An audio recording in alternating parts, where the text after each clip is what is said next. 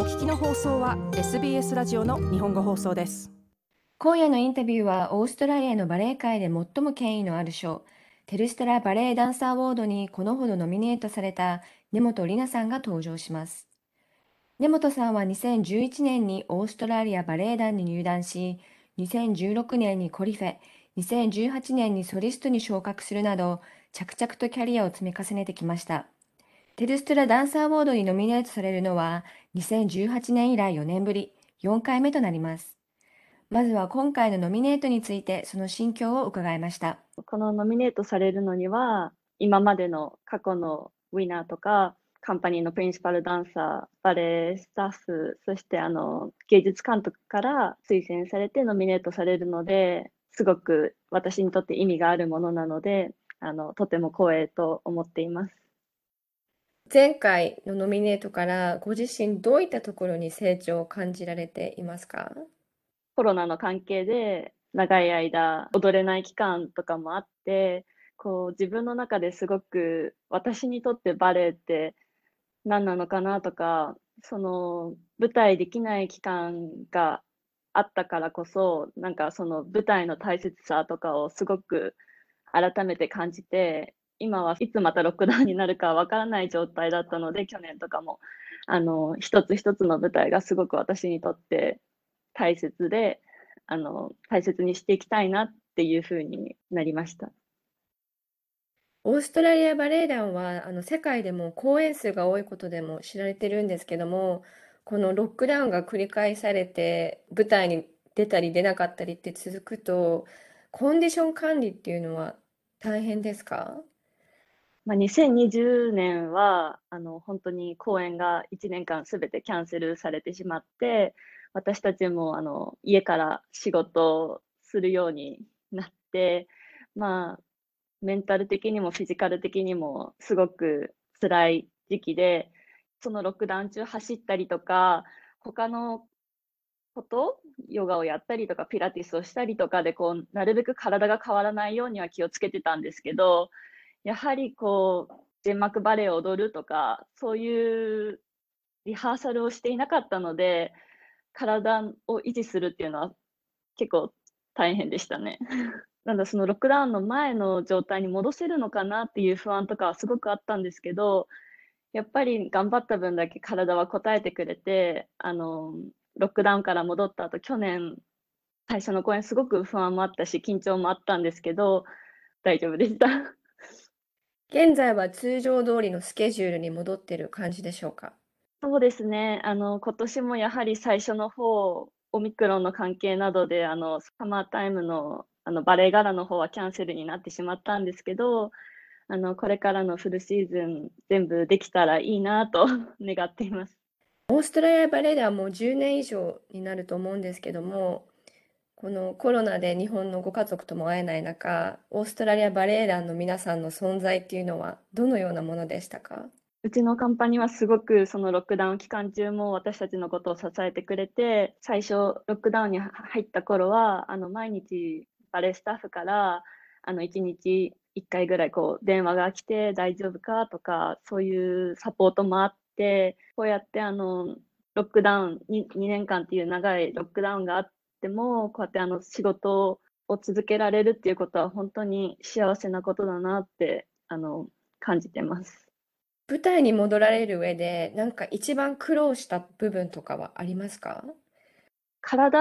が変わってしまった分は、リハーサルがやっぱり大変だったので、あのすぐに戻すことができたんですけど、いつも舞台をやってる時は全然こう何も感じてないんですけど、やっぱりたくさんのお客さんの前で踊るっていうことは、それでそのお客さんたちに満足してもらえるもの、いいものを見せたいと思ってるから、そこに自分を持っていくっていうのが一番大変だったかなと思います。これまでオーストラリアバレエ団でいろんな演目を踊られてきましたが、一番印象に残っているものは何ですか？と Alice in Wonder land からのアリス役を2019年ロックダウン前に最後に踊らせていただいたんですけど、まあ、あの、その役が私にとって初めての、あの、 main role、カンパニーでのメインロールだったので、すごくやっぱり印象に残ってるのと、私の両親がその公演を見に来てくれて、客席にいたので、私にとってはすごくあの大切ななんだキャラクターというか、すごい思いに残ってるバレエです。幼い頃から体を動かしたり踊るのが大好きだったという根本さん。バレエは3歳の頃から始め、小学6年生の頃にはプロを意識するようになったといいます。オーストラリアへ来るきっかけは何だったんでしょうか？2009年にフリド・ローザーヌっていうあの若いダンサーのためのコンクールに出場してあのそこでスカラシップとかをもらってたんですけど審査員の中に私のかつてのボスデイビッド・マカリスターがいて私プリド・ローザーヌの後はスカラシップでロイヤルバレエに行ってたんですけどその後にあのたくさんオーディションをしてた時にまだプリンシパルダンサーで踊ってた吉田美也子さんあの彼女も私の審査員だったんですけど吉田美也子さんがあのデイビッド・マカリスターが私のことを気に入っていたということを覚えてくれていてオーストラリアンバレーその時はあのプライベートオーディションとかなかったのであの美也子さんがあのデイビッドに話してみてくれてじゃあ特別にオーディションをしてくれるということでオーディションを受けることができたんです。オーストラリアのバレエ団、他の国と比べて何か特徴的なことってありますか？私がオーストラリアンバレエ団が好きな理由は、なんかすごくファミリーなカンパニーで、一つの作品、一つの公演をするにしても、こう、みんなでこのバレエを作ろうっていう気持ちがすごくあると思うんですね。で、それがやっぱりあの観客、見てる人にすごく伝わると思うし、みんなで一つの作品を作り上げようって思ってるからこそ、いいものを見せられるんじゃないかなと思っていて、そこがあの私も好きな、なんかそのオーストラリアンバレエの特徴かなと思います。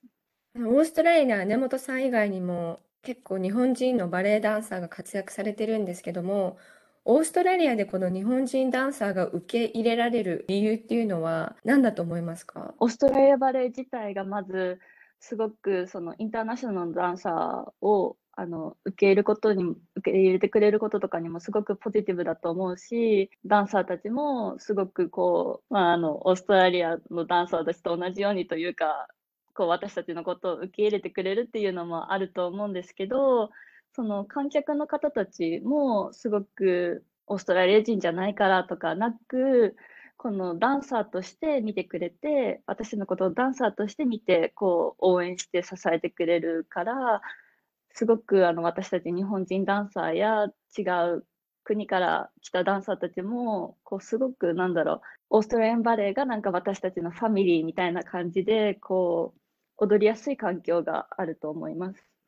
根本さん、オフの日はどのように過ごされてますか？オフの日は、まあ、あの、舞台やっててすごく忙しい時は、こう、なるべく体を休めるようにしたり、あの、まあ、ヨガが好きなのでヨガをしたりとか、あとは、メルボルン素敵なカフェとかがたくさんあるので、カフェに行ってちょっと気分転換をしたりしています。根本さんにとってバレエは何でしょうか？私にとってバレエは言葉の一つであり、バレエを通じてコミュニケーションができるもので、ダンサーとだったり、お客さんとそのバレエを通じて何かをこう伝え合う言葉のようなものです。最後に根本さんから視聴者の皆さんにメッセージをいただきました。私が大好きなオーストラリアンバレエの舞台をあの機会があったらぜひ見に来ていただきたいです。私のことを応援して、あの、ボートしていただけたらとても嬉しいです。よろしくお願いします。オーストラリアバレエ団でソリストとして活躍する根本里奈さんでした。根本さんが現在ノミネートされている2022テルステラバレエウォーズはオンラインで一般の方々も投票することが可能です。アドレスは www.telstra.com スラッシュバレーです。